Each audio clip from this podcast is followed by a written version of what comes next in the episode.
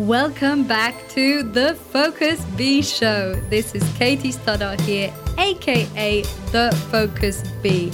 And on this show, I interview high performers and leaders around the world to discover their secrets on peak performance, productivity, mindfulness, and leadership.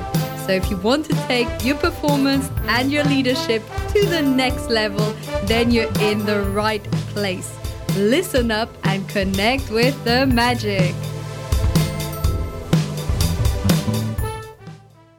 And time for a new episode on this pillar of profit from my season, season four on Tea and Pie, time, energy, and attention optimized for greater profit, impact, and expertise. This is such an important topic, profit in general, and today we're looking at KPIs and reviewing and how you can make sure that your business is growing in the right direction. Hope you've got some notes with you, maybe a nice cup of tea, a coffee, because this is going to be a condensed episode on so many important aspects of growth, business growth, and profit. First, let's look at KPIs, so key performing indicators. Those are the fancy terms that everyone loves. They also love the fancy term OKRs, objective key results, which is something else, but also fancy business terms. Why do KPIs matter? Well, first of all, they don't only matter because I feel that sometimes there's an over obsession on the KPIs. And if you don't reach them, then you get disappointed. So you can have two different ways of managing this. And again, it depends if you're part of a larger business structure or if you're an entrepreneur. If you're part of a larger business structure, it's almost obliged in many ways to have KPIs. And then you can have them both financial or in terms of performance, the sort of results that you want to reach and how you will measure them. And as a business owner, you can have the same. However, I feel that there is too much of an emphasis on KPIs based on the results you obtain and not the KPIs of the actions you are taking. Let me explain this. If your KPI is focused on, let's say, acquiring 10 new clients this month, this is an externally based result. If your KPI was reach out to a thousand people in order to, you know, aim to have 10 clients this new month, that is more a journey based or the approach that you're doing in order to get the clients, which is optimized. So you're looking at the journey and the process rather than looking at the outcome. In my own business, I have felt it's more powerful to put an emphasis on the process and to have the outcome as a goal, as a vision, as a mission, as a way in which you're going, but not to put it as a way of evaluating performance. And this is the same for your employees because what happens is, especially if you put the target really high, that can be a goal, that can be an aim. You can get excited, you can do even better and over deliver and get 12 clients or 15 clients. But if you suddenly get seven or six or none or two, you're likely to be disappointed and feel you've underperformed. And you might have done your very best. You might have showed up every day and done your very best. But maybe for whatever reason, it didn't work out or the sales process is longer than usual. It can be a bunch of reasons. It doesn't really matter. So instead, if you start to measure the actual processes, reaching out to a thousand people or doing X amount every day, this is something that's fully in your control and you have a definite done and not done. And then you can also start to observe. Let's say if you reach out to a thousand people and you get five clients, you can be, okay, next KPI will be to reach out to 2,000 people. Let's see if that delivers 10. And it'll give you an idea of what type of processes lead to what type of results. So I'm a huge fan of having the, these processes in place and these habits and focusing on the journey as much, at least, as on the outcome. And if you want to have a different set of of KPIs to, to measure it, that's fine. But it's important to acknowledge the process and not just think about uh, the result. Obviously, you want a clear and tangible direction. Now, this can be val- valid also for profit and income and clients and all of the different aspects that you want to measure.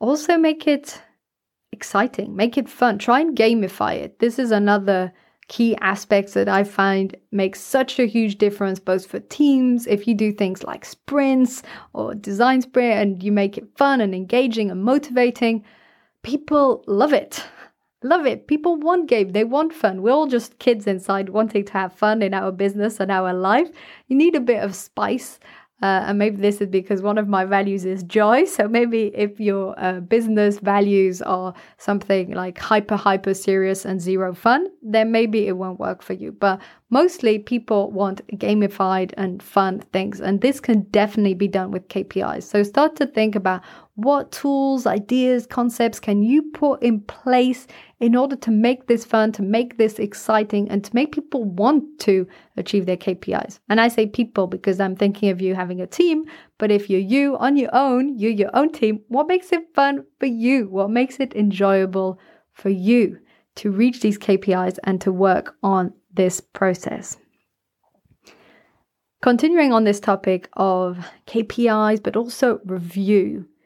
I've mentioned this in the Pareto episode on time and profit and how you can optimize your time in order to have greater profit. Review, and I've probably mentioned it in other episodes too.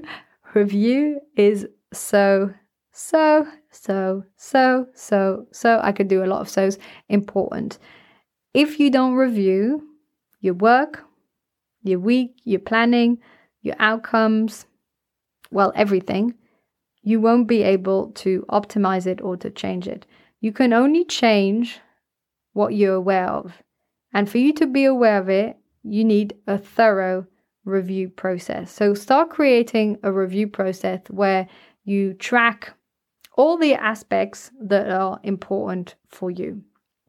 This can be anything from social media engagements in terms of marketing or branding to uh, profit that's coming in, to client satisfaction, to uh, how you're spending your time, and if that's optimized, to energy levels.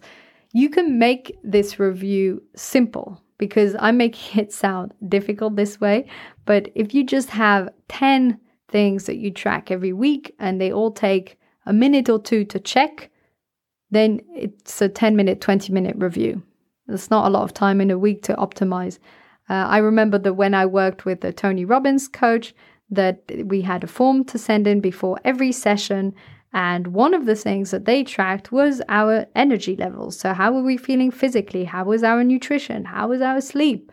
How are we feeling emotionally? And that's another important aspect to track. If you're thinking of your energy levels, how you feel on a regular basis, how engaged are you in your work, and how this is impacting the way you work is obviously key and essential. Once you have a review system in place, make sure to carve out the time for it, maybe at the end of every Friday or every Sunday or whenever works well for you. And you can also do it on a monthly basis. Tracking, reviewing is where the shifts happen, it's where you start to notice things.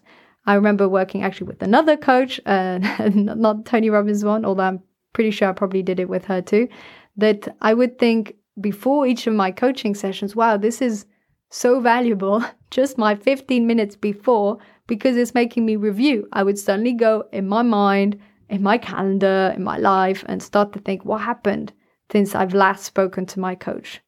And actually, just that review I felt was really valuable. Obviously, I also scheduled reviews on Fridays and reviewed my time and my action, but I think I would go slightly deeper when it was just before talking with my coach and I'd think of what were some of the mindset shifts, what were some of the results that happened that surprised me, what were some of the actions that shifted in my life, and start to think how this has impacted me or my business.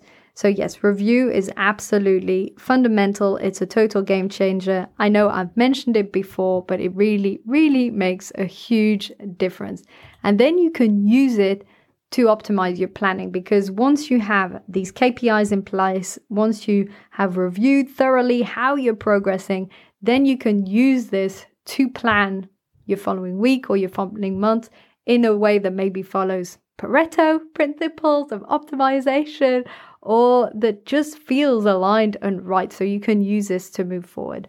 And obviously, all of this will help you to increase your profit in your business because you're constantly reviewing, you're constantly adapting your KPIs and seeing and tracking them.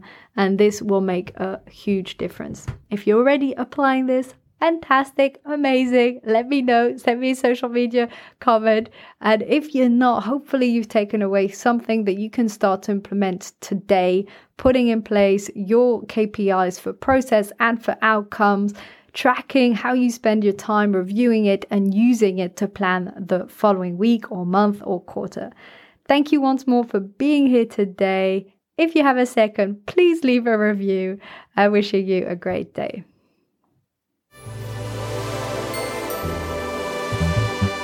Thank you so much for tuning in today to the Focus Bee Show. I would absolutely love to hear your feedback, so let me know in an Apple review or YouTube comment what was most valuable for you. And feel free to share this episode with a friend or a family member. Wishing you a wonderful, magical, and focused day ahead.